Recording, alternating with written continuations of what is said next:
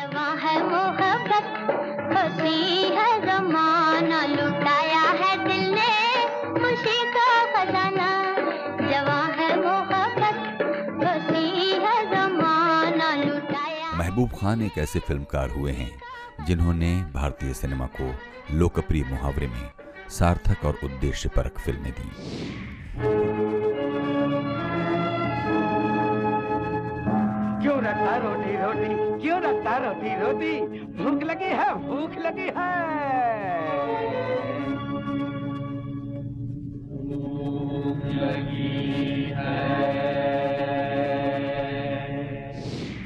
गुजरात में सूरत के पास बिलिमोरा में 9 सितंबर 1907 को जन्मे महबूब खान घर से भागकर मुंबई पहुँचे थे, जहाँ उनके एक परिचित फ़िल्मों में घोड़े सप्लाई किया करते थे।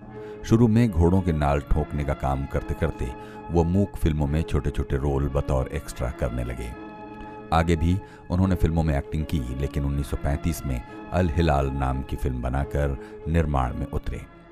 मैंने सुना है कि जो नरगिस की वालदा हैं उनका प्रोडक्शन था। तो नरगिस की वालदा के प्रोडक्शन में उन्होंने एक्स्ट्रा का काम किया। तो जो कुछ झंडा लेके खड़े हैं या कुछ इस तरह के उन्होंने काम किए हैं जदन भाई की फ़िल्म, फ़िल्मों में। अब वहाँ से स्ट्रगल की होगी उन्होंने, और कुछ तो खुदा ने टैलेंट उनको दिया ही होगा कि उनको डायरेक्शन का, किसी तरह डायरेक्शन का चांस मिला। लगभग तीन दशक लंबे अपने फ़िल्म करियर में महबूब खान ने करीब 25 फ़िल्में बनाई, और अपनी फ़िल्म मदर इंडिया के साथ ऑस्कर में नॉमिनेट हुए।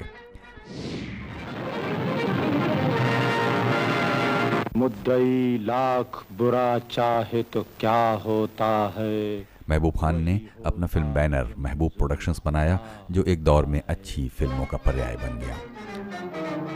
उनका स्थापित किया हुआ महबूब स्टूडियो आज भी मुंबई की स्टूडियोज की दुनिया में फ़िल्म इतिहास का एक महत्वपूर्ण अध्याय है।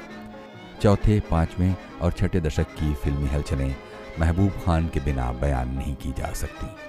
उन्होंने सुरेंद्र, अरुण कुमार दिलीप कुमार, राज कपूर, सुनील दत्त, राजेंद्र कुमार, नरगिस, निम्मी और नादिरा को फ़िल्म आकाश पर प्रतिष्ठित किया और देश समाज की चिंताओं को फ़िल्मों में बड़ी खूबसूरती से पिरोया।